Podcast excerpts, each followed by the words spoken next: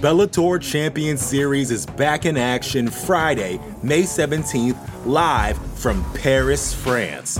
Reigning bantamweight champ Patchy Mix defends his belt in a rematch against dangerous submission specialist Magomed Magomedov. And Cedric the Best Doumbé makes his Bellator debut in front of a home Paris crowd versus Jaleel the Realist Willis.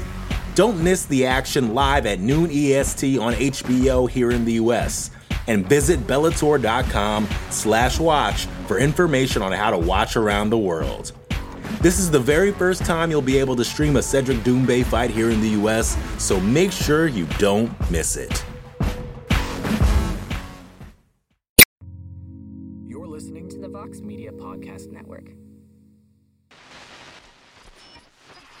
Senhoras e senhores, no comando do podcast Trocação Franca e representando o MMA Fighting no Brasil, Guilherme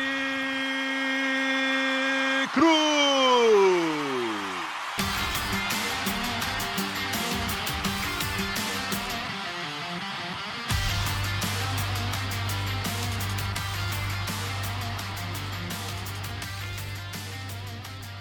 Alô, alô, amigo fã de luta, bem-vindo ao 54 episódio do podcast Trocação Franca, a sua casa sobre MMA nessa imensa podosfera. Eu sou o Guilherme Cruz, correspondente do site americano MMA Fire no Brasil, e estou de volta nessa quarta-feira na companhia de Johnny Walker, peso meio pesado do UFC, que enfrenta Ion Cutelaba no evento desse sábado em Las Vegas.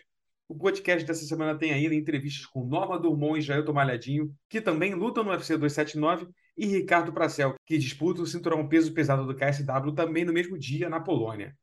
E a gente vai direto para a primeira entrevista do dia, que é com o próprio Johnny Walker, uma entrevista bem aberta sobre vários assuntos além da luta, e você confere ela agora.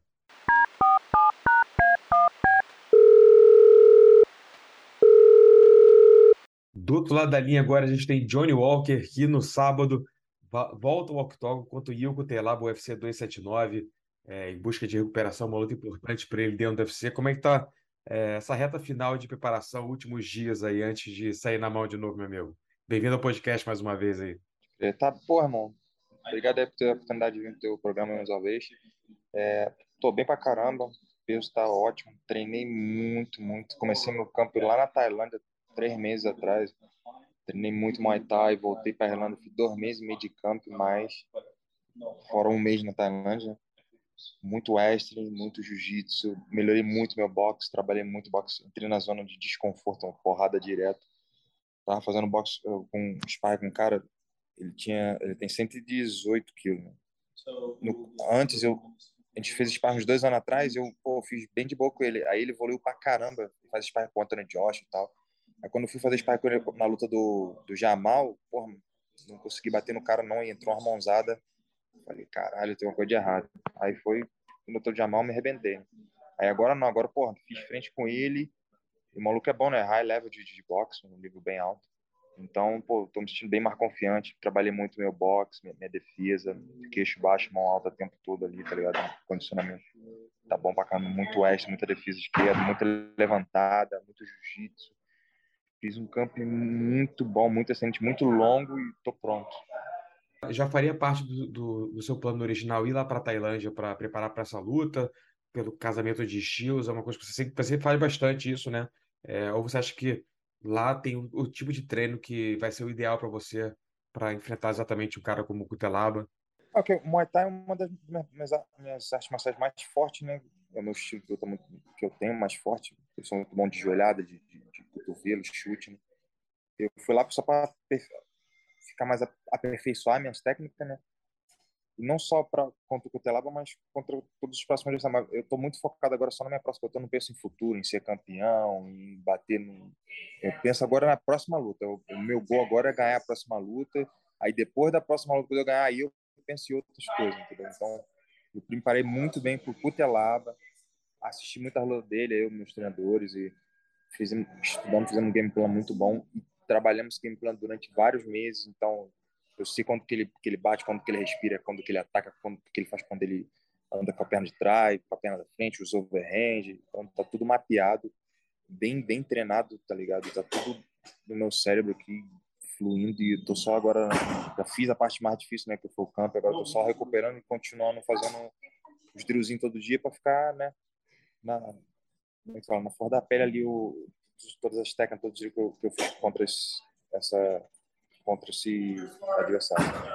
Você sente que, de certa forma, nas últimas lutas, ou nos últimos meses, anos, você não não pensou dessa maneira que está pensando, que você, de, pô, vou ganhar do cara lá na frente, vou ganhar disso, aquilo, que é, que é como, como você está vivendo hoje?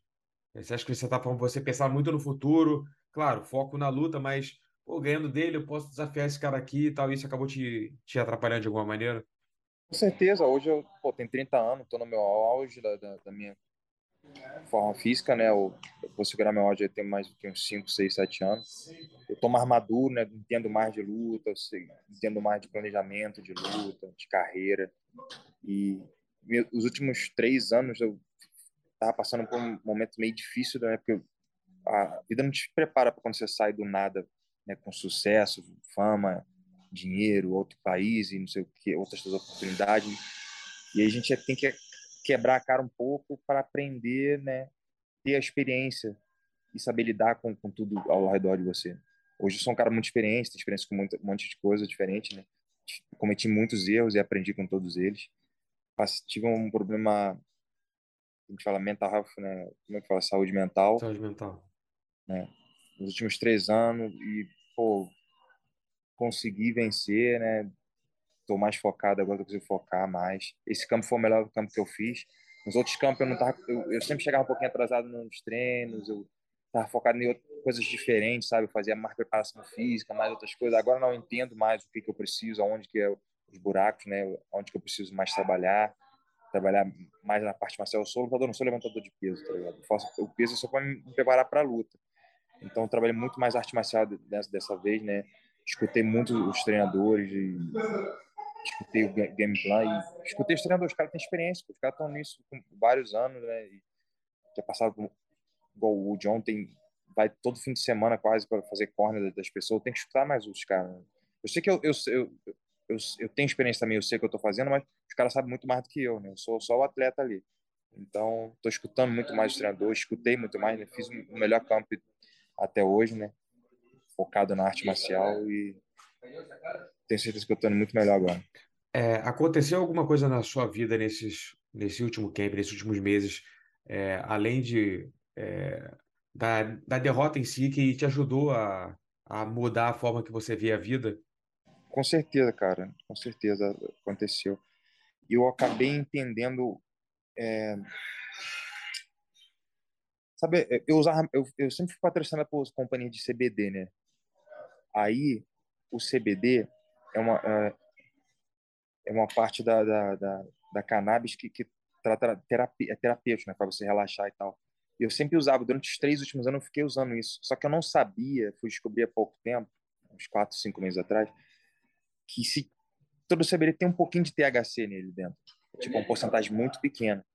E eu sou extremamente alérgico a THC. Me dá esquizofrenia, me dá síndrome do pânico, e eu tava me drogando todo dia nos últimos três anos e eu não sabia, né? Porque não é, não é forte, é, um, é uma porcentagem muito pequena. Mas o meu cérebro é super sensível para essa substância. E eu não sabia. Eu, quando eu parei de usar, eu consegui ficar mais confiante, eu consegui confiar mais nas pessoas, eu consegui, consegui focar mais num gol, né? Chegar cedo na academia. Eu, minha vida melhorou, irmão, 100%. Eu tava me drogando, eu nem sabia durante os últimos três anos.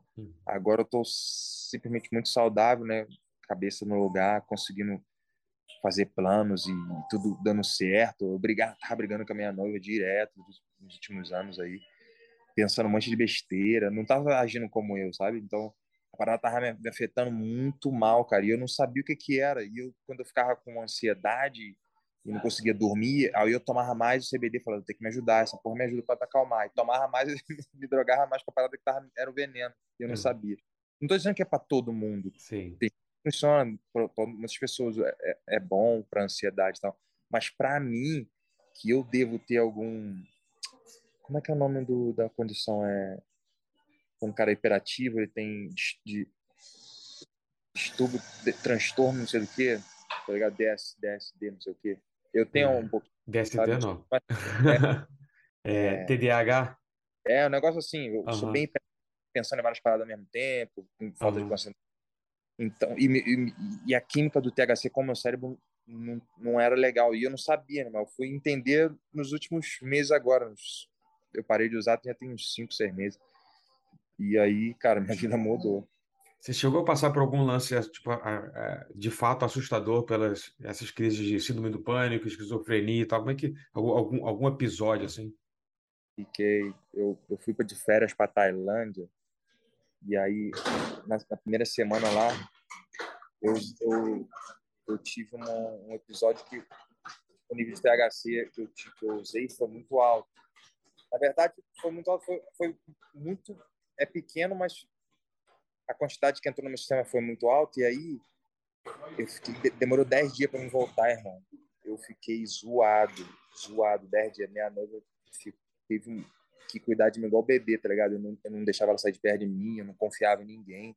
Ela me dava remédio para me dormir, aqueles diazepam, tá ligado? Uhum. Pra desmontar o cara. Dar dois diazepam. Eu cuspia fora, não confiava nela. Aí ela botou o diazepam num, num, num pudim, acho que é um pudim. Eu comi, irmão, dois dormi meia hora, levantei, ela tinha ido fazer uma massagem, não sei onde, porque na Tailândia tem muita massagem baratinha. Uhum. Aí eu fui atrás dela, peguei uma van, um táxi, fui atrás. Irmão, dei trabalho para ela. E eu acordava de, de noite, assim, vendo coisa, fazendo. Eu, eu acordava, assim, de, de madrugada, ia fazer as malas desse lugar, voltar para casa, não posso ficar aqui. Tive um episódio muito brabo, Aí eu falei, cara, não é possível, cara, isso não é normal. Aí demorou 10 dias para voltar ao normal, cara. Fiquei 10 dias zoado, zoado. Aí eu falei, pô, não posso usar mais isso não. Eu tive outro episódio também depois da luta do Marreta. Eu tava aqui em Las Vegas, né? Eu lutei com ele. Eu comecei a ligar as paradas, né? Eu falei, cara, não é possível, isso tá errado. Aí eu, eu, eu usei o CBD de novo, né? Aquele dropzinho. Uhum. Bota na Aí eu falei, pô, eu tinha que eu tinha rompido o ligamento do porque eu chutei muito na luta, acho que ele bloqueou um chute meu, não sei, eu sei que eu, eu rompi o ligamento do pé. Aí eu tomei 10 doses do CBD. Meu irmão, de uma vez só. É. Eu fiquei loucaraço pra caralho, Não confiava em ninguém, fiquei com síndrome do pânico, não queria sair de casa, não queria que ela saísse perto de mim. Dei trabalho de novo. Aí eu comecei a falar, porra, não é possível que essa, esses episódios estão tá acontecendo, não é possível que isso é normal. Todo mundo que essa porra fica assim, será? Eu comecei a estudar mais, ler na internet, procurar livro, procurar especialista. Aí eu acabei descobrindo que essa porra não é pra mim, não. Uhum. Pode, para outras pessoas pode, pode ser que use, pode ser que tenha benefício, mas para o meu cérebro, eu não preciso dessa porra. E não, não combina comigo, tá ligado? Então. Quando você começou a tomar, foi, foi. Por que, que você começou a tomar? Por causa do sono? Ah, é, falaram que ajudava no sono, ajudava anti-inflamatório na, na, né, para evitar lesão e tal. Foi quando a primeira vez que eu vim para Las Vegas, eu tive contato com as empresas e tal, eu consegui um patrocínio. Eu tive três empresas diferentes que me patrocinou de CBD, mas para outras pessoas pode eu estou sendo bem claro, para outras sim, pessoas, sim, para mim era um veneno e eu não sabia, pô. Você, Agora, você, bus, você buscou alguma outra coisa para melhorar o teu sono? Como é que tá o teu, o teu sono agora que você é, não, não busquei. Nada, não busquei nada. Eu parei de tomar isso, eu tô dormindo que nem um bebê agora. Estressado, não tenho ansiedade. E durmo bem pra caramba. Não tô tomando remédio nenhum, comprimido nenhum, calmante, nada. Tô só água, comida normal mesmo, dieta normal. E tô, me, tô, tô tendo uma consulta com dois mental coach, um do UFC aqui e um é, particular lá, lá da Irlanda. Só para conversar, para trabalhar mais a, né, a área. Você precisa conversar para você desenvolver os seus problemas. Se eu tiver algum problema, se eu tiver dificuldade alguma coisa, os caras têm técnicas que te ajudam a, a, a, trabalhar com ansiedade, né? Que você faz tipo técnicas de respiração, é, anotação no caderno. Tem vários tipos de técnicas diferentes. Né? Então, eu uso os caras que são especialistas nisso para me ajudar com a minha saúde mental também. Entendeu? E o, e o quanto você acha que isso vai te ajudar é, nesse momento delicado que você precisa de e justamente isso, né? De não ter ansiedade, de ter calma, de saber que você vive um momento delicado é, profissionalmente, né? Dentro do UFC, de, de, de derrota e tal. E, e, obviamente, vitória sempre é fundamental, mas especialmente no momento que você vive hoje, né? De saber de não deixar essa pressão é, cair sobre os seus ombros e você ir lá e fazer o que você sabe, vencer sem ter que pensar nesse elemento extra que é a vice-derrota e tal. Então, agora eu voltei aquele cara que eu era antigamente, porque antigamente, quando eu, antes de eu chegar aqui e conhecer essa, essas paradas todas aí, eu não precisava de nada disso. Era arroz e feijão, fi, suplementozinho, treino pra caralho e mais nada. Então, agora eu tô muito mais tranquilo, mas com toda a experiência que eu tenho, né? No nível de, de que eu tô, eu sou, eu luto contra os melhores do mundo, então tenho que assumir a responsabilidade que eu sou um dos melhores do mundo, se eu quero ser o melhor do mundo, sabe? E subindo no ranking devagarzinho. Então, eu sei que é muito, é muito difícil. Os caras treinam igual eu, pô. Os níveis dos caras são bons. Os caras são, são campeão do, no, no, país deles lá, igual o, o Ian Cotelab é muito bom de Western. Provavelmente tem vários títulos de Western, de, de outras paradas lá, entendeu? Então, eu luto contra os melhores do mundo. Mas uma coisa muito importante é você buscar conhecimento. Né? Para poder lidar com esse tipo de situação. Você manter a cabeça normal, não deixar pressão. Eu tô tranquilão aqui pra caramba. Nos últimos três meses já li três livros, tô lendo o quarto livro agora, tô, que é o do Tyson Fury. E, e, é muito bom aquele livro que, que ele te ensina várias paradas para tu é, arrumar os seus, seus objetivos, não ficar estressado, como se preparar para uma luta e tal. Então, tô sempre, tô sempre lendo um livro agora de, de motivação para me ajudar na, na saúde mental também. Tô muito mais maduro também, sabe? Eu sei onde eu tô e onde eu posso chegar, eu sei, sei do meu potencial, sei dos riscos que é a profissão também, né? Então, eu tô só mais maduro mesmo bem muito mais tranquilo com todas essas ferramentas agora que eu tô usando com toda essa experiência, o mental coach, lendo livro, tudo que, que eu posso somar, né, para minha saúde mental. Então, tô muito bem preparado agora. Como é que você vence essa luta no sábado? Cara, vou... se o Cotelaba lutar igual ele luta com todos os as últimas lutas dele, eu vou nocautear ele, né? Vou pegar ele no contragolpe. Ou você for armar uma armadilhazinha para ele ali, né? Vou fazer, fazer ele. É, como é que se fala? Miss a punch. É... Errar um. É, ele errar um punch. Porque ele, ele, vem, ele bate com muita força, mas ele quer arrancar tua cabeça fora, tá ligado? Então, se eu fazer ele errar, ele vai errar muito feio. E aí eu posso pegar ele porque ele vai estar displicente, né? Ele não vai estar na posição que ele vai poder é, defender um golpe ou botar ele para baixo também. Se ele me botar para baixo, irmão, ele não tem jiu-jitsu, eu acho. Eu acho não, tenho certeza que ele não tem jiu-jitsu. Eu já vi o jogo dele, eu, assisti muita dele. O jiu-jitsu dele não é justo, tá ligado? Ele não, ele não vai conseguir me segurar no chão. E eu posso nocaute, eu posso submeter ele, né? É, finalizar ele. Finalizar ele. Ah, irmão, o tempo que eu não falo português. Eu, eu... já mistura tudo. É. Ou a intenção é nocautear ele mesmo, armar uma armadilhazinha dele e pegar no contragolpe, porque ele vai vir para bater forte, sabe? Fazer ele errar ou, e trabalhar meu queixo embaixo, mão alta ali. Filho. Se eu botar o queixo para baixo e me proteger, a única opção dele é me botar para baixo. Botar para baixo eu levanto ou, ou finalizo ele. Porque se eu tiver fechadinho, ele pode dar porrada do jeito que for, chute, soco, cotovelo, não vai, não vai me nocautear. Vai pegar na minha guarda, tá ligado? Uhum. Então eu trabalhei muito isso no meu campo nego vinha, batia e falou, vai, bate, filho. E aí? Não, não, vai, não vai pegar, não tem medo de porrada. Tá uhum. Eu tomei porrada de tudo quanto é maneira, então vou nocautear ele. Uhum. E eu, eu, eu tava lembrando aqui de matérias do passado e tal. Eu lembro que quando você entrou no UFC e venceu as três primeiras lutas, você renovou com o UFC por mais seis. É, em algum momento desse meio do caminho das últimas lutas, você chegou a renovar de novo? Ou essa é de fato a tua última luta no contrato é, com o UFC? Renovei, renovei com, quando eu lutei com o Marreta, assinei mais seis. Então tem mais quatro lutas. Uhum.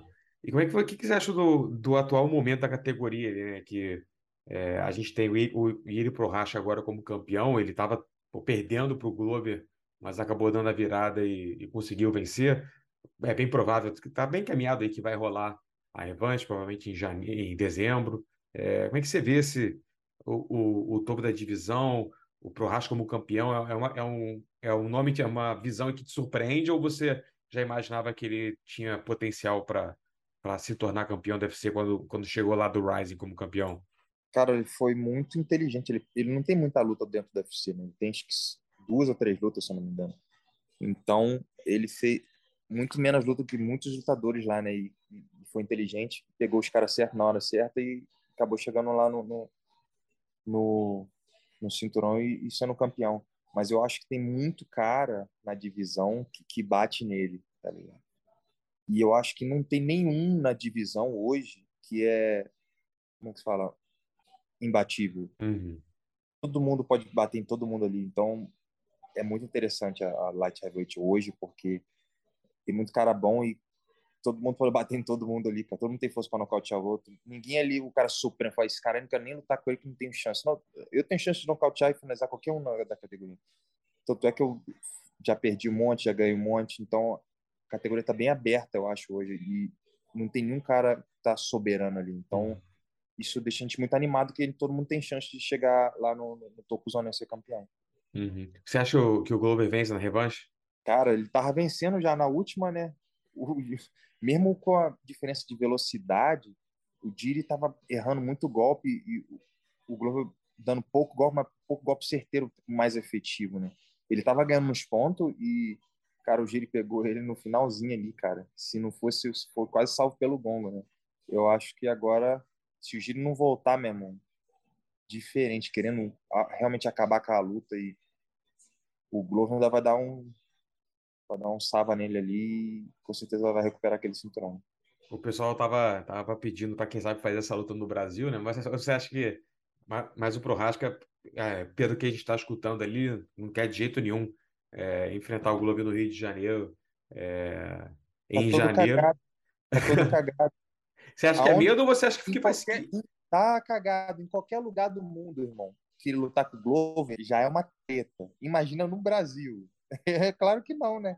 Você acha que é medo ou você acha que, que faz sentido? Porque o cara, pô, ele é, ele é o campeão. Por que, que ele vai ter que ir no território do, do cara defender o cinturão? Ele, isso faz tá sentido, seria um pouco justo, né? Mas. Faz, né, mas para mim, tanto faz. Eu luto em qualquer lugar do mundo. Eu, eu, eu iria, eu se eu fosse o Giri, se eu fosse o Giri, eu falaria, não, eu vou lá no Brasil, vou bater nele, ainda vou pegar os fãs deles todinho lá para torcer para mim.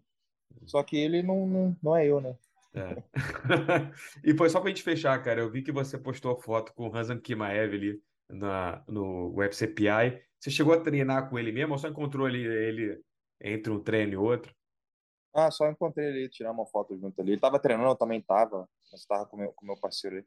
Agora, semana da luta, já, o treino já foi, irmão. Agora só estratégia ali, repetição, nada pesado não. Mas provavelmente eu vou, vou lá na, na Suíça lá. É Suída? Suída? Suída é, é Suíça? Na Suécia, na Suécia. Eu devo dar um pulo lá na Suécia lá, só para conhecer a academia dele, dar, um, dar uns treininhos lá. É, é bom buscar uma, uma, um treino diferente, né? Sair da zona de conforto, pegar uma parada diferente. Uhum. E o cara é um cara grande, né? Porque ele luta de, de meio médio e do teu lado você é um cara muito grande para para meio pesado já e é, e ele pareceu ser um cara em termos de altura ali e tal, é, não, não, não ficou muito distante de você, né? Que é um, que é um cara gigante também. É, ele é bem grande para a categoria. Ele, ele, luta de 7-7, né? Luta de 7-7. Categoria do Michel também, né? Michel tá bem Isso. grande. Pode crer. Tu acha que, que ele vai enfrentar o, o, o, Nate Dias na, na luta principal desse evento?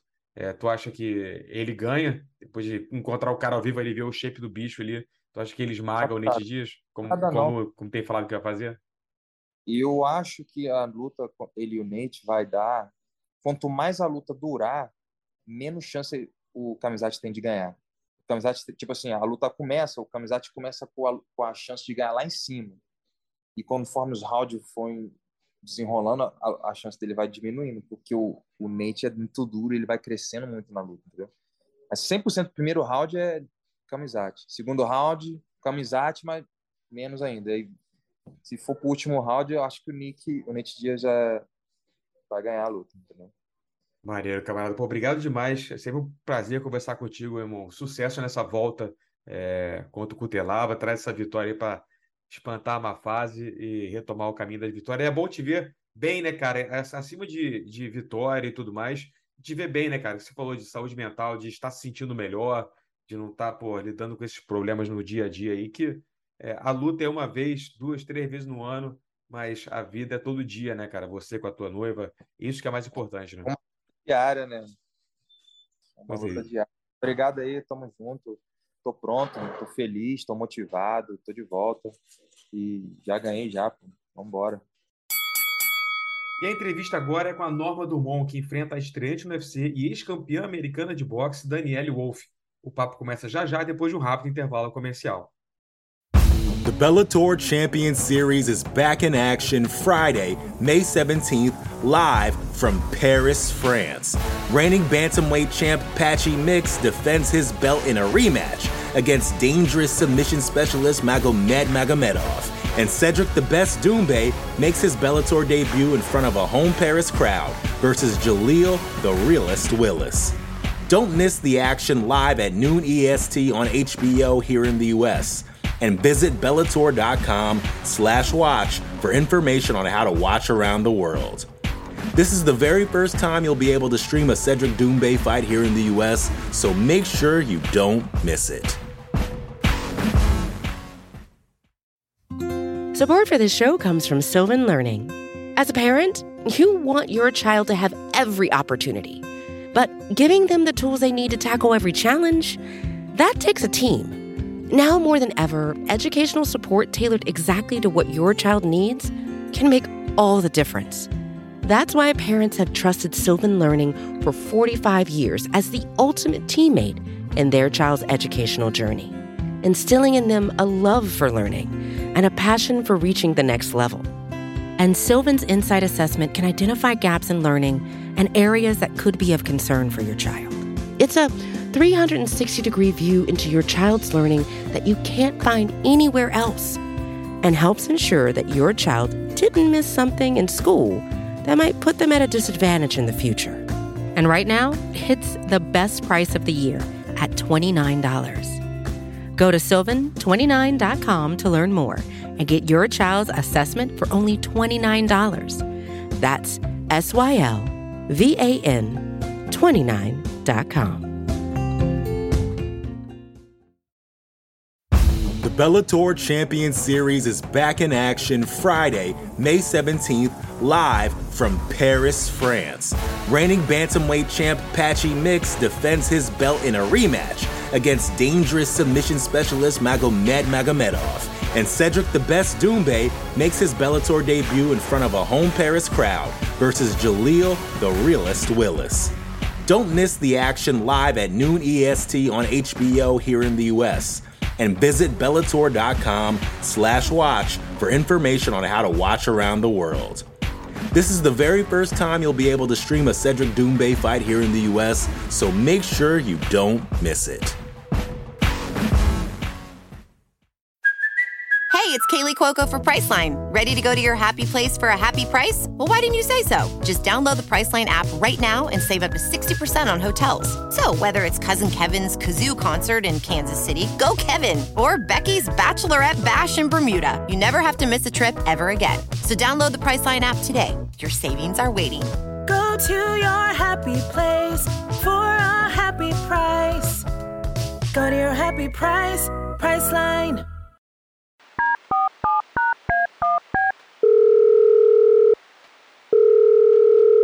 Do outro lado da linha agora a gente tem Norma Dumont, que nesse sábado enfrenta a estreante no UFC Danielle Wolf no UFC 279 em Las Vegas.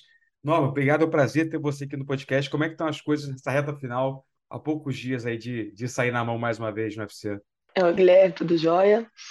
É, bom, tá naquela correria de sempre, mas a gente com o tempo vai ficando mais acostumado, vai ficando mais, vamos dizer, mais em casa, né? Então já vai se adaptando mais rápido. A gente chegou já tem uns três dias, então tá tudo correndo bem.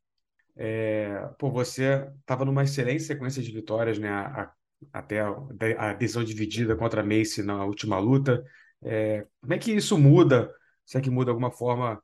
É, você lidou com os treinos, a, a cabeça entrando numa luta, a postura. Como é que, como é que vem a norma nesse sábado, depois de, de sofrer ali essa derrota, a primeira em dois anos dentro do UFC? Ah, eu acho que é, é o que eu falo sempre, assim, a gente sempre tem que vir com um aprendizado, pegar o que aconteceu ali na luta. É, a Mense não é um atleta melhor do que eu, e eu, a gente sabe disso, ela sabe disso, ela falou comigo depois da luta que realmente ela só segurou porque era, era a única coisa que ela tinha, ela não conseguia fazer mais nada, ela estava muito machucada já. Mas eu também já sirvo de lição para mim, de, de não permitir que isso acontecesse mais, né? E não ficar ali, às vezes, contando com o árbitro de separar a luta, porque eu até acho realmente que ele deveria ter separado, que ela ficou mais de três minutos sem tentar fazer absolutamente nada, mas infelizmente a gente não pode deixar isso acontecer, porque senão você fica contando com o outro profissional de fazer uma, né, a separação ali. É, e é, me trouxe essa, essa coisa de de querer buscar mais agressividade, buscar mais essa guerra ali. Então, foi algo positivo, sempre é. Eu acho que A gente tem que ver tanto a vitória quanto a derrota, os seus pontos ruins e os pontos positivos, e evoluindo e aprendendo e não mudar a trajetória, que é pegar o cinturão da divisão. A gente viu isso recentemente no outro do Zé Aldo contra o Merab Devashvili, né? Que foi um cara que também ficou muito nesse jogo de garra ali, colocando alto contra a grade, mas não atacando muito, mais o que ele fazia, ele dava uma, uma ajoelhadinha e tal, que não vai acabar com ele é não vai nocautear. Né? Mas só é. para só pra, só dizer que eu estou fazendo alguma coisa que ele dava uma ajoelhada. É, é, imagino que seja frustrante para um atleta que treina tanto tempo para uma luta que pode acontecer qualquer coisa, pode dar um chute na cara, tomar um chute na cara, mas chega lá e, e não acontece tanta coisa assim, né? Imagina que você deve sair é, puto de lá, né? Eu acho que assim o, o próprio UFC deveria é, mudar um pouco isso. Talvez não contabilizar isso tanto quanto ponto, porque, por exemplo, você pega a luta da Holly e da Kathleen, é, a Holly Holm fez o mesmo jogo, todo mundo achou que a Holly ia sair com a vitória, porque não, não que ela merecesse, eu acho que a Kathleen fez mais na luta. Assim, né, ao meu ponto de vista, ela quis a luta, ela buscou a luta. Mas, na verdade, se for olhar pela, pela a regra clara dos negócios, a Holly teria levado a luta também. Então, assim, eu acho que tem que ser isso. Esse antijogo, ele tem que ser parado antes e não tem que ser pontuado, porque se você quer lutar, nós estamos ali para lutar, que seja no chão, que seja até na grade, que existe o, o dirt box ali na grade, que é você machucar o adversário. É, mas se o cara não quer, o cara tá fugindo demais, como aconteceu na luta da, da Rose, né, contra a Espasa. A Rose fugia, corria a maratona a luta inteira. Então, assim, é, realmente eu acho que o ato ali, os próprios jurados já têm que começar a olhar aquilo como não um antijogo, mas como não querer lutar e isso não valer ponto. Eu acho que isso iria obrigar mais os atletas, porque, igual a Mendes, por exemplo, ela se sentiu encurralada, ela estava machucada, não estava aguentando me segurar no chão, não conseguia me derrubar e não conseguia brigar comigo. O que, que ela fez? Se jogou em cima de mim e ficou jogando o peso todo na grade ali para não, não sair. Isso não deveria ser contado ponto. Isso deveria ser cancelado e voltado para o meio. Fala, não, não, não tá fazendo, não tá tendo nada. E não é só porque aconteceu comigo. Eu achei muito justo, por exemplo, a Kathleen ter saído com a vitória contra a Holly Holm.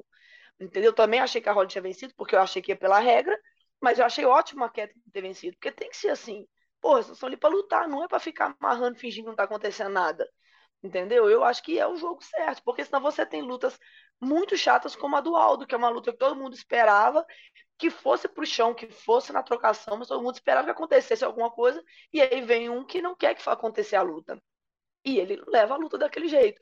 Você pega a Espasa versus a Rose. A Rose não queria lutar. Ela não parava perto da Espasa hora nenhuma. Ela não queria a luta. Realmente não merece a luta, não merece o título. Eu acho que isso deveria ter ser começado a ver dessa forma. Porque a gente não está ali para segurar, a gente está ali para fazer acontecer, que seja no chão ou no alto. Então eu acho que isso ia mudar muito. A, a, a galera começar a falar, cara, não, tipo, não dá para fazer esse jogo, você vai perder fazendo esse jogo aí. Eu acho que seria é igual guarda. Você chama a pessoa na guarda e fecha para se proteger, para não tomar golpe nenhum, você tá perdendo a luta. Entendeu? No jiu-jitsu é uma posição de ataque, mas no MMA é defesa, você tá perdendo a luta, você tá tentando que a luta seja interrompida ali. É um jogo, um antijogo, então não vale ponto. Para mim teria que ser da mesma forma, e a gente teria um pouco mais de ação, mas felizmente, enquanto não é assim, a gente tem que adaptar o que tem, né? Para não deixar acontecer uma derrota boba igual foi a última que eu perdi. Eu acho que o grande problema está na inconsistência, né? De você não saber.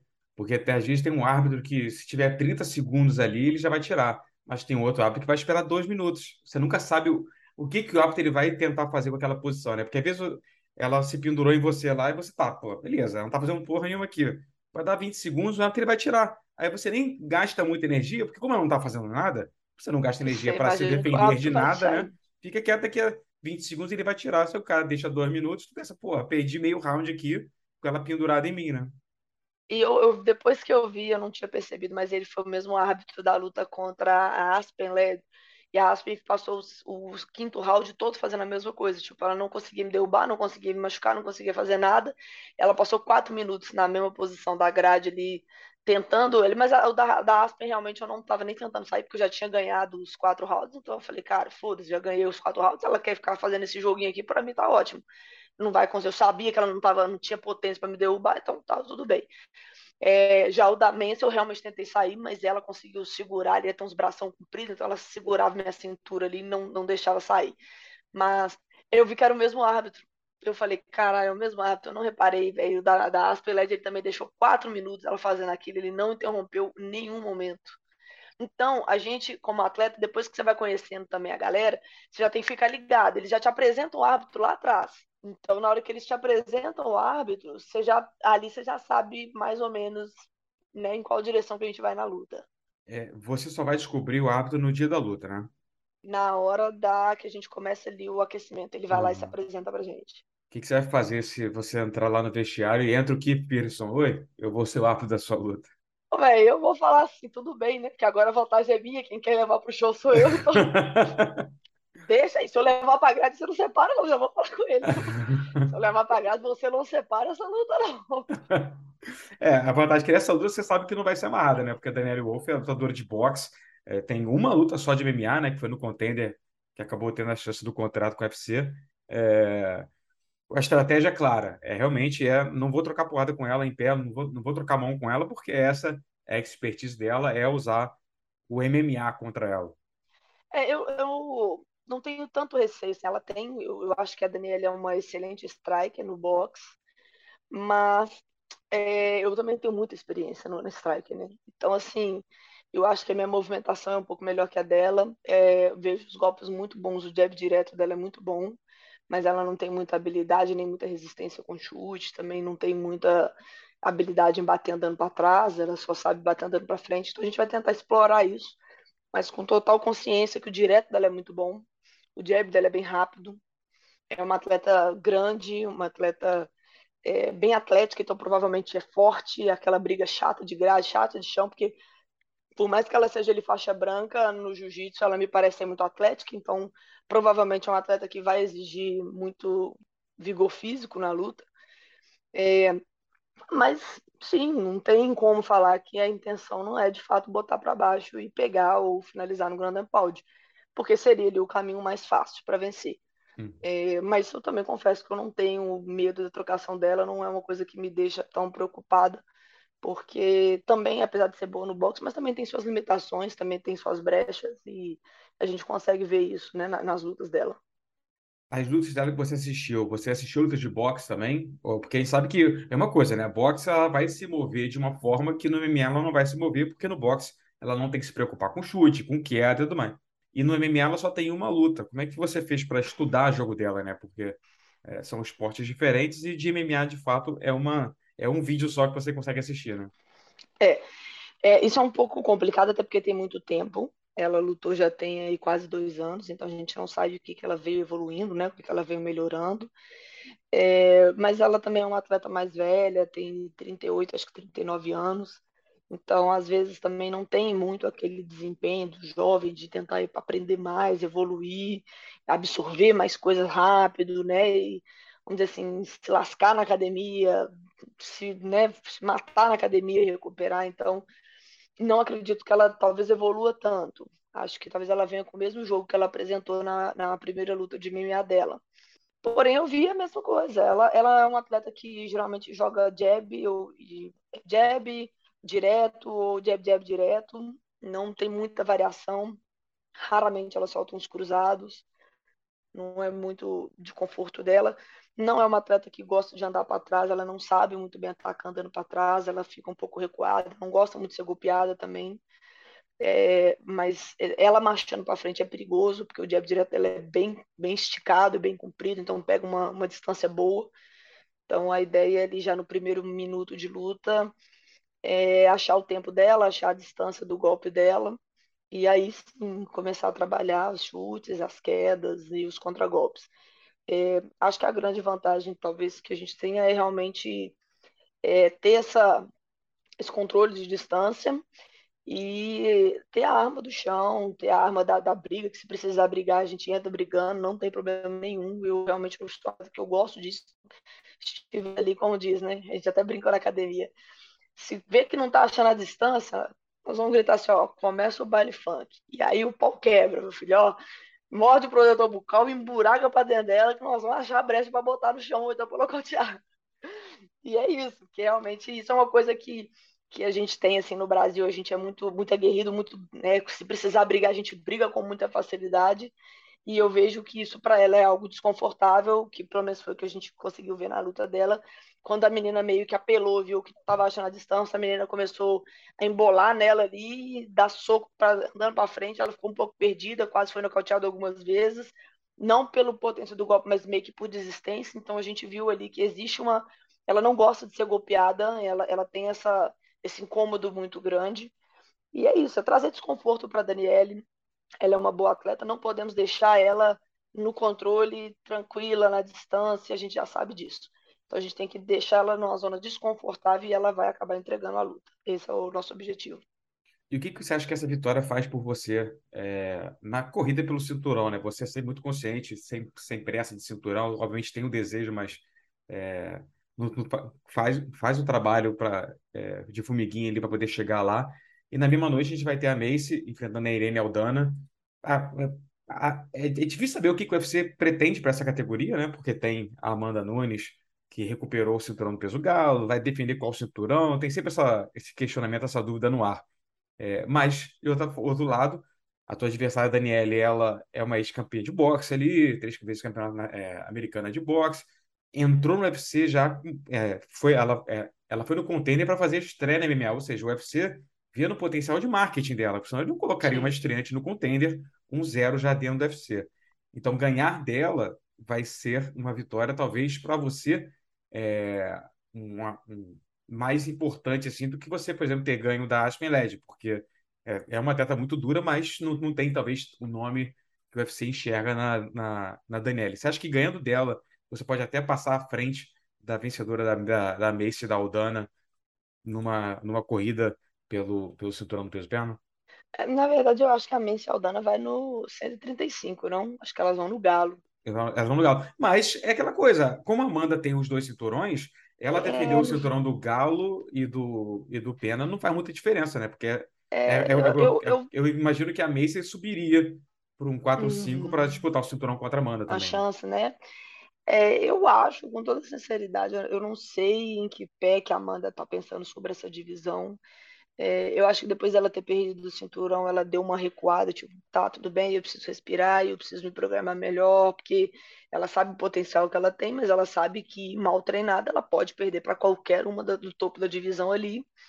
Então eu acho que ela deu uma, uma freada, talvez vai se programar um pouco melhor, a gente não sabe é, o que, que ela vai fazer eu, eu, se eu não me engano, na última entrevista depois da luta dela, ela até chegou a falar que ela ia continuar defendendo os dois cinturões, né? Não, não tenho certeza, mas eu acho que ela é, falou, falou, isso sim. Uhum. É, então é isso, eu estou no aguardo, eu estou esperando. É, não, não, tenho muita pretensão assim de do que, que vai ser feito depois. A, o meu combinado com o UFC até então era depois dessa luta descer para o 135 e começar a briga pelo 135. É sempre esse o combinado é, também, né? Você já sabe, você me acompanha há muitos anos. Já, inclusive, era esse o combinado quando acabou a luta contra a Mense. Eles falaram: olha, tá, não, não vai ter mais ninguém. É, Amanda parece que não vai defender. Aí, pum, Amanda perdeu o título, mudou tudo. E ficou todo mundo tipo: tá, vamos ver o que, que vai ser para frente. É, agora ela recuperou o título, então também continua, tá. E a gente espera. É, mas eu tenho a intenção de fazer mais uma luta, pelo menos nessa divisão, depois da Daniele. É, não acho que a Daniele traga tanto nome assim, eu, pelo menos eu não via. Eu acho que ela talvez esteja até sendo um incômodo para você, porque ela já teve algumas lutas casadas, ela acabou saindo das lutas, depois lesionou. Tem, tem dois anos que ela foi contratada e não chegou a lutar, então não acho que a UFC está com tanta expectativa nela. É, porém, tem uma atleta sim que eu gostaria de enfrentá-la depois da, dessa luta da, da, da Daniele, né? Eu vencendo a Daniele, vocês vão descobrir que eu vou chamar lá, lá em cima no octógono para todo mundo que realmente eu tô achando que esse pessoal tá esquecendo que eu tô aqui na, na divisão de 145 e há muito tempo brigando por essa vaga, então eu tenho um nome bem interessante para chamar na próxima. Eu já estava até achando que você ia revelar aqui qual era o nome. Segredo. Segredo. Torça para minha vitória para vocês saberem. Quero só para fechar perguntar sobre a Amanda, né? Ela fez a revanche contra a Felicia Spencer, recuperou o cinturão. O que, que você espera dela? Você acha. A, a Juliana, é isso. Você acha que ela que ela vai fazer é, muitas defesas pela frente, por mais que ela tenha falado que quer defender os dois cinturões e tal, mas ela já falou muito também sobre aposentadoria. Você acha que o futuro, 2024, a gente vai ter a Amanda Nunes entre nós ainda como campeã do UFC? Ou você acha que 2023 pode ser que seja o último ano dela profissional? Defende uma vez cada cinturão, tchau e benção. É, não sei, de verdade, eu não sei qual que é os planos da Amanda. Ela me parece estar um pouco cansada disso tudo. Eu acho que com a, a Nina aposentando agora também pode ser um indício de que ela também vá se aposentar, porque talvez né, também quer curtir a vida. Eu vi, inclusive, muita entrevista dela, eu acompanho, eu gosto muito da Amanda, apesar de, de lógico, querer enfrentá-la e querer pegar o título dela, mas é o nosso trabalho, mas eu gosto muito da Amanda. Uma pessoa muito legal, muito bacana.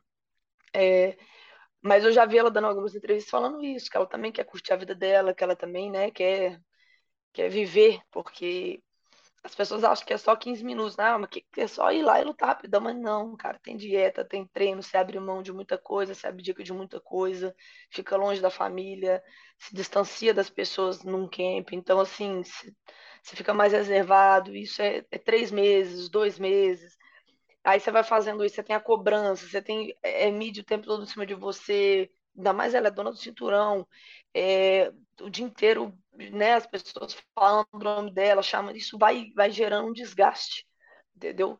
Que eu acredito que o atleta chega a um ponto que ele fala, tá, isso eu não quero isso mais, eu quero dormir e acordar sem ter que preocupar com nada disso, sem ter que preocupar com alguém me chamando para mão, sem ter que preocupar em, em ter que me explicar para alguém de alguma coisa, então eu acho que não é só essa parte de lutar e treinar em si, até porque a maioria dos atletas, quando encerram, continuam treinando. Mas não é só isso. Existe todo um, sabe, um compromisso por trás de você ter que ir no evento, ter que desfilar com o cinturão. Então, assim, parece muito legal para quem não está no meio, mas para quem está muito tempo, né, não é meu caso, falando do caso da Amanda, né? Uhum. Para quem está muito tempo fazendo isso, eu acredito que seja de fato algo muito desgastante, bem, bem cansativo. Por mais que as lutas parecem fácil, o compromisso externo é eu acho que suga. Eu não sei se a Amanda fica mais dois, três anos competindo. E se ficar, eu acho que ela vai lutar uma vez por ano. Dentro de você, você acha que rola essa luta? Não sei. Não sei. Eu gostaria muito, de verdade. Eu gostaria muito que o UFC me desse essa chance o mais rápido possível, porque eu realmente eu vejo que a Amanda está um pouco cansada, então eu não acho que ela vai ficar muito tempo fazendo isso. Mas eu realmente eu não sei, eu não estou criando expectativa nisso para não ficar frustrada, sabe? Uhum. É, eu acho que isso é um. Eu, eu sei que eu vou pegar o cinturão. Quando, contra quem, eu não sei. Mas eu sei que eu vou pegar o cinturão. E não vai demorar. Eu também sei disso. Então a gente tem que ir trabalhando, né? Mas sem criar expectativa de não a próxima. Não, agora vai ser a próxima. Porque não depende só de mim. Né? Depende de eu lutar, fazer boa performance, mas depende da Amanda querer de, de defender o cinturão, depende do UFC querer manter a divisão. Então, depende de muitas coisas, não é só de mim. Então não adianta eu criar expectativa sobre algo que eu não tenho controle. Verdade, não. Só dá para criar expectativa sobre a luta de sábado e o desafio que você vai fazer depois da luta. A gente vai ver quem vai ser o nome que você vai desafiar. Obrigado demais pela, pela atenção de sempre e boa sorte na luta. Que venha essa vitória contra a Daniela. Ajude o UFC a se livrar desse problema que você falou, né? Da Daniela. Tô aqui para ajudar. tá certo, Guilherme. Eu que agradeço, agradeço a atenção de sempre, o carinho. Obrigadão. E a gente segue em Vegas para conversar agora com o Jailton Malhadinho, o autoproclamado Habib brasileiro, que encara o sueco Anton Turkaj nesse sábado.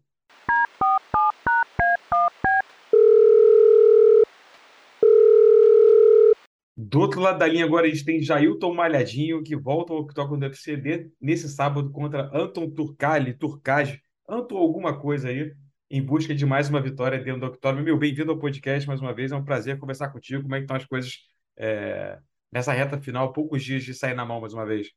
Obrigado, Guilherme. É um, pra, um, é um prazer estar aqui participando dessa live com você, desse podcast. Estou é, muito tranquilo, né?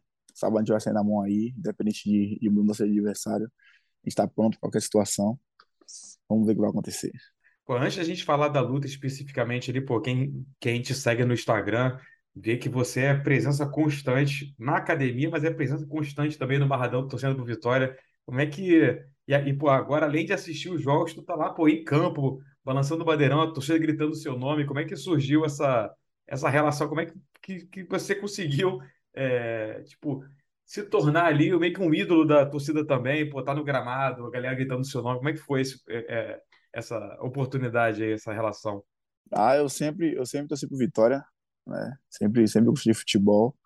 E, e, a relação com entre entre entre a minha pessoa e a torcida é uma relação muito muito muito amorosa né a, a torcida me abraçou ali eu conheço também o presidente da da torcida né o cara o cara muito gente boa conheci o presidente do Vitória também muito gente boa a galera do marketing do Vitória eu tenho eu tenho um amigo que trabalha lá no marketing do Vitória né Rafael gente boa também então foi um foi uma conexão assim mais que perfeita né a gente acabou ali conseguindo e graças a Deus eles eles, eles me consideram como ídolo né, do clube.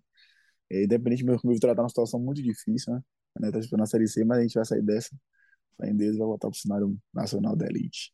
A gente viu 10 anos atrás aí, quando o UFC voltou para o Brasil, vários lutadores tendo relações, tendo patrocínio com pela por, por times de futebol, né? Teve o Minotauro com o Inter, o Paulo Thiago com o Cruzeiro, muita galera que mesmo que não era torcedores do próprio time, né? O pai era vascaíno e tal, mas teve oportunidade ali, mas passado esse tempo, acabou que esfriou um pouco essa relação depois que o UFC deu uma é, arrefecida aqui no Brasil. Mas, pô, voltou, né? Você com Vitória, o Charles do Bronx com o Corinthians, quando tem uma...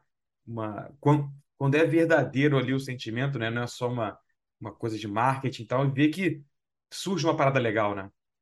É, é, é massa, é, é massa quando a torcida abraça você assim, né? O, o, time que você gosta também, que você torce. Eu tava, eu tava, eu tava viajando, tava vindo pra cá, e o Vitória tava jogando um domingo. Eu tava, não sei se foi pro Instagram da Patera, ele me marcou assistindo o jogo do Vitória no celular. Né? não, não é só negócio de, é, tipo, negócio de, de, de é, é torcer mesmo pro time, né? Eu sou, eu sou assim, eu sou, eu sou um mero torcedor fiel mesmo. Imagino que ser lutador do UFC é a realização de um sonho para você, né? Porque, pô, é o é a maior liga do mundo hoje, mas também foi ótimo porque te proporcionou isso, né? Levou ainda mais o teu nome e agora te faz entrar em campo ali, pô, e ser saudado pela, pela torcida também, né? É, é massa demais, velho. É, o UFC foi um sonho para mim, né? Um sonho que, que eu, se, eu, se hoje o mundo acabou, eu tô feliz, né? Foi como eu disse lá no Contender. É, eu, eu, eu, queria pisar nesse palco. Meu sonho era muito lutar num card principal ou num, num card, card numerado, né? Eu sempre lutei no Fight Night a luta que eu fiz. Então era um sonho meu lutar assim em uma arena, né? Como eu acompanhei Carlos Boi lá, vi a galera torcendo, uma energia da Zorra, massa demais. Né? Então é eu fico, eu fico muito realizado com isso. Né? E agradeço muito a ele também por ter realizado meu sonho primeiro, né? Só pelo fato de eu ir lá conhecer a estrutura, tudo certinho. E hoje eu estar vivendo isso aqui, agradeço muito a ele, que foi o cara que me deu combustível de poder concretizar mais o meu sonho, né? É, buscar mais, né? Realizar o meu sonho. E já, já ele vai estar de volta aqui no UFC junto comigo também, né, trabalhando junto comigo. Quem sabe a gente tá no mesmo card aí, qualquer, qualquer evento desses aí, quando ele voltar. É uma, realização, é uma realização de um sonho que eu aconselho qualquer, qualquer atleta que quer chegar no UFC, mano, se dedique, né, como eu me dediquei, todo mundo sabe aí, todo mundo vê minha rede social, que eu sou um cara que gosto muito de treinar, não sou um cara muito de conversa, não sou um cara muito polêmico, eu sou um cara tranquilo, né, porque eu acho, eu trato aqui como trabalho, né, eu trato aqui como trabalho, e eu quero chegar a um determinado lugar que todo, todo lutador quer chegar, né? E quer ser campeão mundial. O sábado perfeito para você, então, é, é, você atropelando sábado, Vitória ganhando do ABC fora de casa ali para manter vivo o sonho de, de subir para a Série B. Ah, é. Sábado Vitória, eu dou um show aqui, Vitória chega lá, na, lá, lá no ABC, ganha o ABC, né? Ganha o ABC e aí a gente vai ficar mais tranquilo, ficar mais e jogar em casa aqui dia 18, eu vou estar lá empurrando o time também, né? Vou estar lá empurrando o time pra gente buscar esse acesso.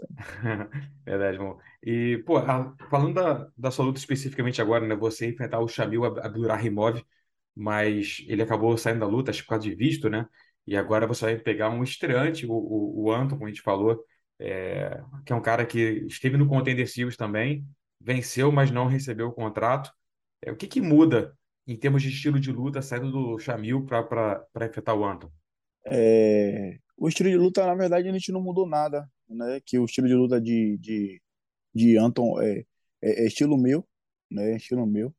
Só que Anton é um cara que deixa muita brecha nas posições, né? Que quem assistiu o conteúdo da Series viu que ele é um cara que não busca a finalização em tempo nenhum, ligou ele amarrar o jogo ali, segurando ali o tempo todo, né? E deixando brecha nas posições, que tem algumas posições ali que eu conseguiria sair, né? No caso, no caso do Acácio ali por baixo, conseguia sair. Então a gente não mudou nada, só intensificou mais o treino, né? Intensificou mais o treino e assistiu, assistiu a luta dele e na e na sexta-feira mesmo a gente já a gente já fez uma modificada nos treinos, né? A gente estudou um pouco e aí estamos pronto, né? Estamos pronto para a gente chegar lá fazer o, o dever de casa. A sua luta original seria no peso pesado, agora vai ser um peso casado de 100 quilos. Esse peso casado de 100 quilos foi pedido de vocês, pedido dele, sugestão do UFC? Rapaz, na verdade, ele, ele pediu para lutar de 9,3, né, com, comigo. Só que, Guilherme, eu tava pesando 106 quilos, né, como eu falei, como eu falei, pô, a gente vai ter um período muito longo para essa luta contra, contra Chamil, a gente vai fazer um, um, um, uma dieta para poder subir um pouco mais o peso, para não tentar perder a velocidade ficar com peso tranquilo, né? Não subir muito para 110, 115 quilos que a galera queria que eu subisse, né? Então a gente resolveu falar, não, vamos, vamos segurar até 106, né? Você fica mais veloz. E os pesos pesados não, não os pesos pesados não são rápidos na trocação, né? A mão, você espera, pode esperar a mão, mão vinha, mão bomba, beleza, mas não, não vem a mão, a mão pesada, a, a mão lenta. A mão vem lenta. Então o jogo era muito ser mais rápido e buscar a posição e pegar.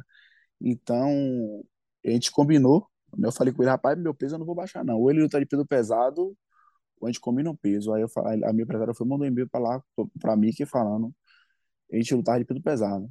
Só que ele não concordou, o Anthony não concordou, né? tipo, não aceitou. A minha empresária, você consegue bater 100 quilos? Eu falei, ah, consigo. 100 quilos eu consigo bater. É, tranquilo. Aí ele falou, não, tranquilo. Então, então vamos deixar 100 quilos. Aí fechou 100 quilos é a luta. Eu já tô quase no peso, tô com 102, 2 quilos, que eu, tava, eu tô baixando já o peso, né? Tô com 102, para chegar lá com 105, 106 quilos novamente. Você enfrentar um cara que tá ranqueado no top 15 do peso pesado, agora tá pegar um cara que tá estreando, que, é, como, como eu falei, né? Que foi do contender e nem recebeu o contrato através do contender. Você acha que perde um pouco a, a importância da luta? Porque você enfrentaria um cara ranqueado e meio que te deixa com a obrigação total de vencer, porque é, como você falou, você, você é um cara que já está com experiência no UFC, está vencendo muito bem dentro do UFC, e agora pegando um cara estreante em vez de um ranqueado. É, de, a gente acaba, acaba acontecendo isso, né? Que a gente não. A gente estava pensando uma coisa, né? Já, já para entrar no ranking, chegar lá no, no UFC Rio, se caso tivesse a oportunidade de pegar um ranqueado. A gente está até vendo, vendo, vendo, vendo nomes aqui. Só que aconteceu isso, é, a responsabilidade fica toda para ele, né? Que eu tô, já estou no UFC, né? Mesmo independente de qualquer coisa, mas a gente sempre vai em busca da vitória, independente de qualquer coisa. Não, não tem essa de, de, eu, tá, de eu ser um cara experiente no, no UFC e tenho que, ter que correr atrás. Né? Eu vou sempre atrás da vitória, independente. Independente de vitória ou derrota, eu vou sempre atrás da vitória e eu, fé em Deus, eu vou ser com essa vitória sábado. Uhum. E como é que você pensa essa luta no sábado? Rapaz, é, como, como, como ele é um cara que gosta de ficar muito no chão, né? O jogo, jogo, meu jogo dele é parecido. Eu acho que com a finalização de Katagatame ali, eu, eu busquei. E você, depois dessa luta, o plano é seguir no peso pesado, é voltar para o 9-3? O que, que você vai fazer? Porque você está meio que flutuando ali. Numa luta de 9-3, outro você faz de peso pesado, agora está fazendo no meio do caminho. Na verdade, a gente está beijando o peso pesado mesmo, né? É, depois dessa luta aí, a gente vai, a gente vai buscar, como, como o Mick falou, que a gente vai, é, talvez a gente lute Abu Dhabi ou Rio. Então, eu quero lutar no Rio de Janeiro, quero lutar dentro de casa, né? E pegar o, pegar o próprio caminho mesmo. Tomara que ele consiga resolver a situação do, do visto dele lá que deu problema, a gente lutar no Brasil, né? Lutar, lutar em minha casa e, e, e fazer alegria para essa galera toda do Brasil aí. Tanto um card de Abu Dhabi quanto do Rio o, facilita para o Chamil porque o visto é menos restrito, né? Os Estados Unidos está mais complicado e tal, então Brasil qualquer um vem e Abu Dhabi, então, a pedido do UFC, qualquer um entraria lá para fazer luta. Mas por você, seria melhor Abu Dhabi por já ser mês que vem ou você preferiria fazer uma luta no Rio de Janeiro? Eu preferi o Rio de Janeiro, né? O Rio de Janeiro é melhor, dentro de casa, né? Energia da galera ali, né? Meus amigos que vão, que vão lá assistir, né? Os conhecidos. A organizada do Vitória ia descer inteira, né? Ia descer todo mundo em peso, né? Salvador em peso ia descer, então seria melhor Rio de Janeiro. Eu acho que eu acho que eu acho que a Abu Dhabi vai ser muito difícil, né? Porque eu acho que tá acho que são 16 lutas que tem, né? Então vai então tá muito puxado. Então eu espero ele no Rio de Janeiro aí de fazer essa força. Maneiro, Malhadinho. Obrigado demais pela atenção aí há poucos dias de, de entrar no octógono mais uma vez. Arrebenta. Tomara que o Vitória suba para a Série B, porque é um time tradicional, merece é, estar na Série A, mas quando chegar lá e que venha a vitória sábado e a gente vê no, no, no UFC Rio. Tamo junto. Valeu, Guilherme. Obrigado, velho. E de Las Vegas a gente vai direto para a Polônia para um papo rápido com o Ricardo Prazel, ex-goleiro reserva do Chelsea e desafiante ao cinturão do KSW.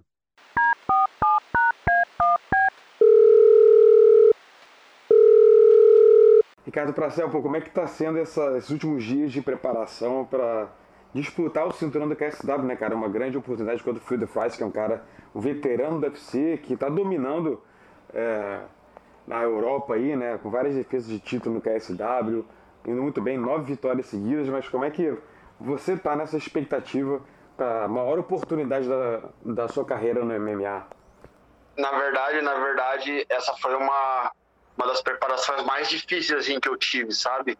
Eu cheguei a cogitar como empresário de sair da luta, sair fora da luta há um mês atrás.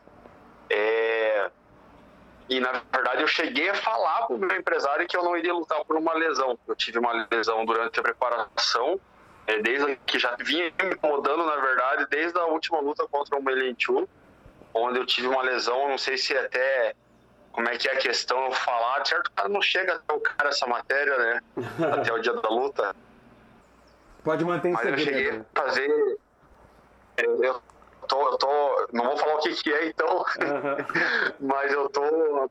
Eu, eu já fiz três infiltrações na, na, em cima da lesão para poder fazer essa luta. E é um lugar onde eu vou ter aí que fazer uma operação depois, né? Depois da luta vou ter que fazer uma operação. Mas eu escolhi lutar, eu escolhi estar lá em cima, eu escolhi mesmo, não estando no meu por 100%, fazer o que eu poderia fazer para não deixar a oportunidade de lutar pelo título sair da minha mão, sabe? Mas assim, foi uma das preparações mais difíceis que eu tive. Eu venho de duas grandes vitórias assim, onde eu surpreendi todo mundo, né? Onde eu era o azarão total para as duas lutas. E eu, e eu escolhi estar ali em cima e vou dar, independente se vou estar no meu melhor, é, com dor ou sem dor, eu, eu escolhi estar ali em cima, então eu assumi a responsabilidade, né? E eu, e eu vou fazer de tudo, cara, nem que eu saia destruído para mim trazer esse título para casa. É um grande sonho estar tá, tá lutando por, pelo título e eu não queria deixar essa oportunidade escapar. Então a gente fez de tudo para estar tá ali, né? Fiz, que nem eu falei, já fiz três infiltrações para ter aguentado essa preparação para essa luta.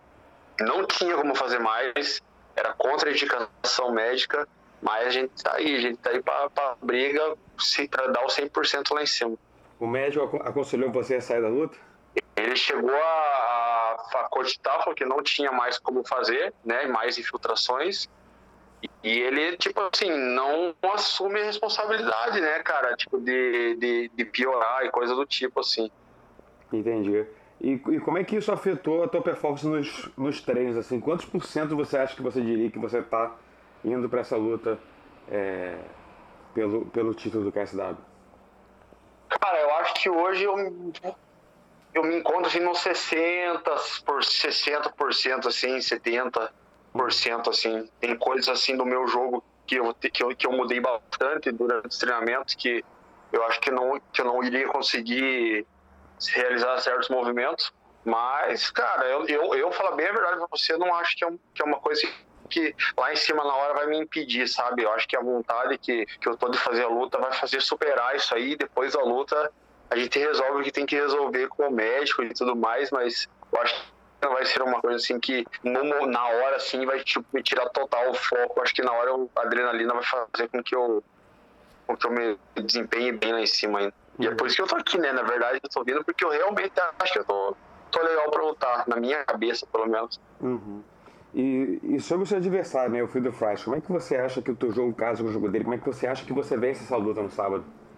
Cara, que, como você comentou comigo, o Phil é um cara que tá vindo uma sequência muito boa, né? De vitórias, veterano do UFC, um cara que tá com 130 quilos, teve que perder 10 quilos para tá tendo que perder 10 quilos para bater a categoria é um cara de quadril pesado, é um cara que vem do grappling também, né? O corte dele é, é, o wrestling, é um cara que derruba, amassa, bate até o cara desistir. Ele tem bastante finalizações também. É um cara, é um cara uma, uma, uma luta assim que teoricamente pro meu jogo é até um pouco chato, né? porque é um cara que vem do jiu-jitsu também. Então vai ser uma luta interessante, cara. Vai ser uma, acho que vai ser uma luta legal, assim. Um cara duro, talvez. Se não, se não um dos mais assim, duro que eu vou enfrentar até o momento. Mas eu tô vendo, mas, eu, mas cara, a expectativa também tá boa, né? Porque eu tenho que fazer, eu acho que eu, eu acredito muito mais no meu jiu-jitsu que no dele. Então a gente tá indo pra cima. Uhum. E o que, que vai representar para você, depois de tantos anos de carreira, ser campeão de um evento da magnitude do KSW, que é os maiores eventos da Europa? Né? Cara, assim, não, não, eu não sei, não tem nem explicação para você para isso, sabe? Porque é, eu não sei se você sabe da minha história, mas eu sou jogador de futebol. Uhum. E hoje eu me, eu me vejo lutando pelo título da maior organização da Europa, que é o KSW. Cara, assim, é uma coisa assim que eu não consigo explicar para você em palavra a, real, a realização pessoal que é isso para mim, sabe? Só de estar tá subindo ali. Porque, cara, quando eu iniciei no MMA, eu jamais esperava me profissionalizar. E além de ter me profissionalizado, ainda hoje está disputando a maior evento de MMA da Europa, quando tanta gente achou que minha carreira de atleta tinha sido acabada quando parei com futebol. Ninguém esperava que eu acho que, que eu fosse chegar tão longe, assim, nem minha própria família, acho que imaginava na época que eu ia chegar tão longe, nem mesmo eu. E hoje está disputando esse título assim, cara, é uma realização pessoal sem sem tamanho, sem, sem explicação, é, mensurar para você em palavras o que, que isso significa. Você que no futebol chegou até jogar no, no, no Chelsea, né? Você estava é, com Sim. contato com o Chelsea como goleiro, né? Sim, fiquei seis meses no Chelsea, depois fiquei mais dois anos na Bélgica, então a minha vida era o futebol, né? E aí de repente eu vi tudo, tudo acabado assim, e hoje, tipo, carreira de atleta, né, encerrada e tudo mais, cheguei a fazer faculdade e hoje tá aqui, né, cara, tá lutando pelo título do KSW. Então, assim, para algumas pessoas, é, as pessoas não conseguem, às vezes, mensurar o que, que isso significa para mim. Para mim, isso aqui já é uma conquista, assim, extraordinária. A gente fica por aqui com a edição dessa semana do podcast, agradecendo demais ao Johnny Walker, Norma Dumont, Ricardo Pracel, Jailton Malhadinho e, claro, ao amigo ouvinte pela companhia de sempre. O Trocação Franca vai ao ar toda quarta-feira no Spotify, iTunes, Google Podcast e nas principais plataformas onde você escuta seus programas favoritos. Não se esqueça de compartilhar esse link com seus amigos e fiquem ligados que na semana que vem tem muito mais. Fui! The Bellator Champion Series is back in action Friday, May 17th, live from Paris, France. Reigning bantamweight champ Patchy Mix defends his belt in a rematch against dangerous submission specialist Magomed Magomedov. And Cedric the Best Doumbé makes his Bellator debut in front of a home Paris crowd versus Jaleel the Realist Willis. Don't miss the action live at noon EST on HBO here in the US. And visit Bellator.com slash watch for information on how to watch around the world. This is the very first time you'll be able to stream a Cedric Doumbé fight here in the US, so make sure you don't miss it.